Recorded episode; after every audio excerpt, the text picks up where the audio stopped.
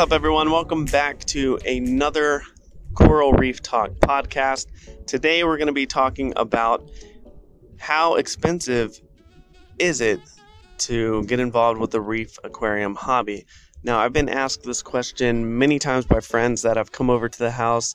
Uh, they see the tank, they see the setup, the fish, the corals, everything in it, and they're like, wow, that's expensive. How expensive is it to get into the hobby?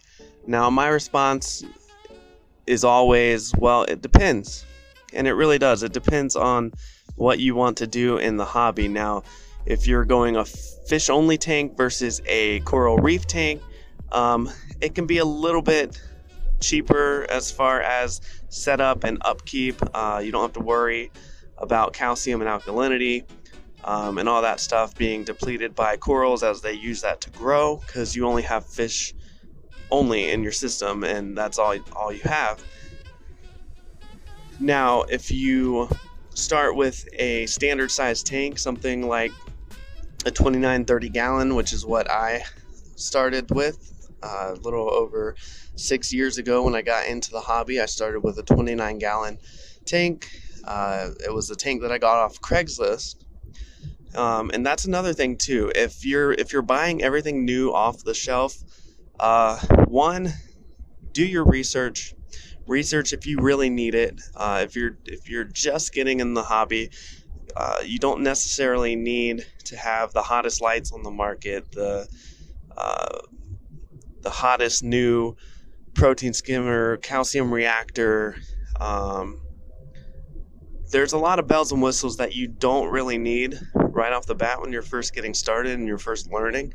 Now it's not it's it's not bad. I'm not saying it's wrong to uh, get those things um, because they they all help in some way, but it depends. It depends on what you're trying to achieve in the hobby. Are you looking uh, to keep really nice exotic fish, or are you looking to grow the hottest SPS tank or LPS tank, um, or have a mixed reef, beautiful reef.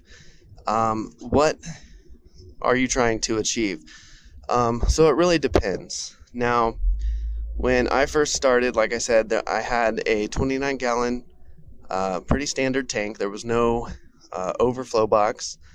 Um, I had a uh, external. I actually had to I purchased the external um, overflow box, but uh, if the siphon broke or something, then it had the potential to overflow, and that made things a little uneasy with me, and I didn't want that to happen.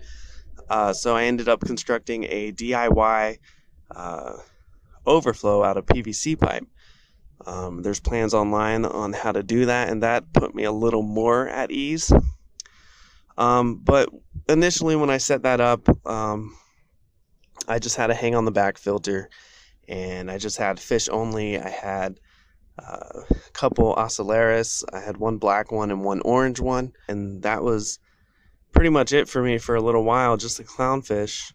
Uh, then we added a Picasso um, triggerfish later on down the road, but I keep getting sidetracked here. But what I'm trying to say is if you're first getting your feet wet, if you're just starting out in the hobby, um, it might be a good idea to look for those deals. Um, I purchased that tank off of Craigslist, and I think I got like um, a little stand and the tank and the hang on the back filter uh, for probably 30 to 50 bucks. It wasn't too expensive, um, if I'm remembering correctly. Um, and even even if it's like a hundred dollars uh, to get that, and you get a light fixture with it, then that's not too bad. Someone's getting out of the hobby, they want to sell their old stuff. Just be sure to be diligent about checking everything. Pay attention to details, look at the silicone, make sure everything is sealed, and then test it. Make sure it holds water. Uh, you want to fill the tank up with water completely and just let it sit with water in it for like 24 hours, make sure it's full. Um, and then after that, I did end up buying a Aquatic Life um, four bulb uh, T5 fixture uh, with some blue actinic lighting, uh, purple coral grow light, and two white lights because I wanted to start getting into coral. Um, but when you're first starting out, you just really need the simple stuff unless you're going for for corals and you have a good understanding of how to grow corals, what you're trying to achieve, and and you have enough money to do it. Now, now what's expensive to some may be cheap to others, uh, but like I said, just a couple hundred dollars for maybe like a coral reef tank setup is uh, not that expensive versus going out and buying a two to three hundred dollar protein skimmer, or a four hundred dollar sump, a eight hundred dollar tank, thousand uh, dollars worth of lights. It can get expensive. Uh, you see corals that are like an inch big 60 80 100 dollars more than that so the hobby itself is not cheap but it doesn't have to be expensive to start and even to maintain. Uh, the goal with the hobby is to move slow, keep things stable. Uh, if you move too fast in the hobby, things can go south really, really quick. So that's what I did. I set up that 29 gallon, moved really slow. I uh, got some some rock, got some rock work, got some sand. The rock's a couple dollars a pound.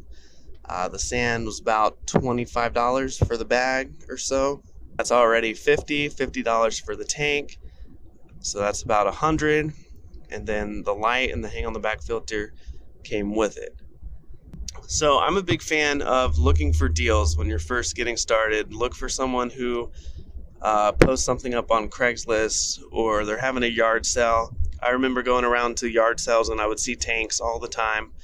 And I would check them out, check out the the silicone like I mentioned earlier, but look for deals when you're first getting started uh, because one one thing that one reason why that's a good idea in my opinion is that uh, you can you can try out this hobby. You can start with fish only, work your way into corals, learn how to cycle your tank, uh, learn how to test and get the good test results and keep up with your tests. Learn how to have good husbandry with your tank, how to take care of the tank. And then if you feel like that's too much work, then you didn't spend that much money on it and you can get out. But I do understand the flip side of that. I do understand that if you go for the cheap products or you find things off Craigslist um, or online and it's frustrating to set up and things aren't going your way. Um, fish are dying, uh, equipment's failing, your tank that you got real cheap starts leaking. Like, I can understand the flip side of that is don't buy cheap stuff because then you'll have problems, then you'll get frustrated, and then you'll want to leave the hobby. I understand that, but with anything like with researching how to keep this fish or how to keep this coral or how to do the certain thing in the hobby, research the products that you're getting. Make sure that they're going to be able to achieve what you want this tank to achieve. Now, another part of how expensive does it cost to keep a reef aquarium um, or a saltwater aquarium is how much money is it going to cost you to uh, keep up with your tank? do you have to spend $50 a month on salt mix? Are you doing that many water changes? Are you constantly buying corals? Are you buying uh, filter floss, filter media?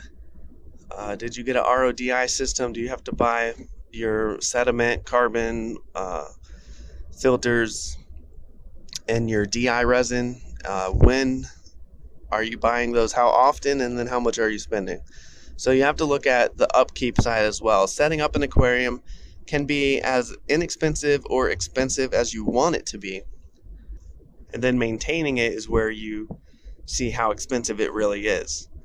So once I got everything set up, my cost was basically water changes for a little bit. So it was just buying a box of reef crystals, and I would buy a box every few months. I was doing um, like 10 gallon water changes a week.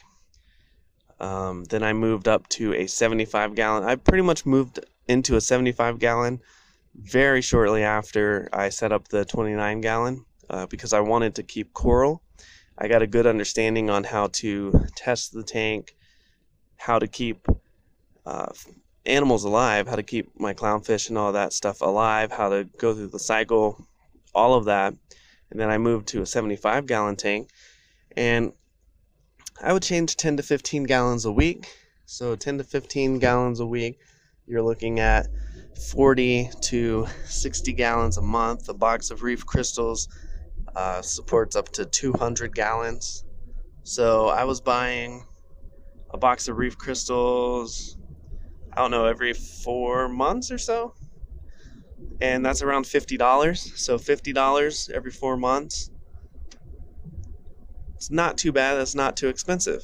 Now, there's a, a lot of little things in between that can get expensive or make it costly in the long run, I think. Um, buying corals and then those corals don't do so well in your tank, then you're off buying more corals. Um, and then buying corals on is one thing. Once you start buying corals, corals can be addictive. You can just keep buying and keep buying. Uh, you go home, you think you have enough for your tank, and you see another spot in your tank where you can put another coral, and you're like, hey, I got to go back out. And you go back out to the local fish store, you buy more corals, and there you go. So buying the livestock for your tank can be another part of it, but if you've done your research and you keep up with your testing and you keep up with your husbandry, then hopefully your corals start to grow. Uh, your fish are thriving, your aquarium's thriving, and then you don't really need to spend money. You can sit back and just watch the fruits of your labor, watch your animals live and thrive and watch your corals grow. It's a beautiful thing. So, long winded answer uh, to the question is it, it depends on what you're trying to achieve. It really does. It depends on what you're trying to achieve with your aquarium. Fish only, there's not a lot of moving parts. And even with reefs, even with uh, reef aquariums, it, it depends on your tank. It depends on where you want to take it. You don't necessarily need a calcium reactor to automate your uh, calcium. You can do that. Yeah, you can dose two part calcium and alkalinity. Uh, that works as well. You can use Kalkwasser in your auto top off to help maintain some of those elements in your reef tank. So there's a lot of different ways to keep a reef tank. There's a lot of there's a lot more simplistic ways to keep a reef tank too. I think, uh, especially with the way the hobby's going, with all the technology out there now, with the um, aquarium controllers evolving and automation and and uh, ultra low maintenance tanks and things like that. That if you're looking to achieve that level of reef keeping, then that's going to take some money. That's going to take some time and it can be costly. It can cost a lot.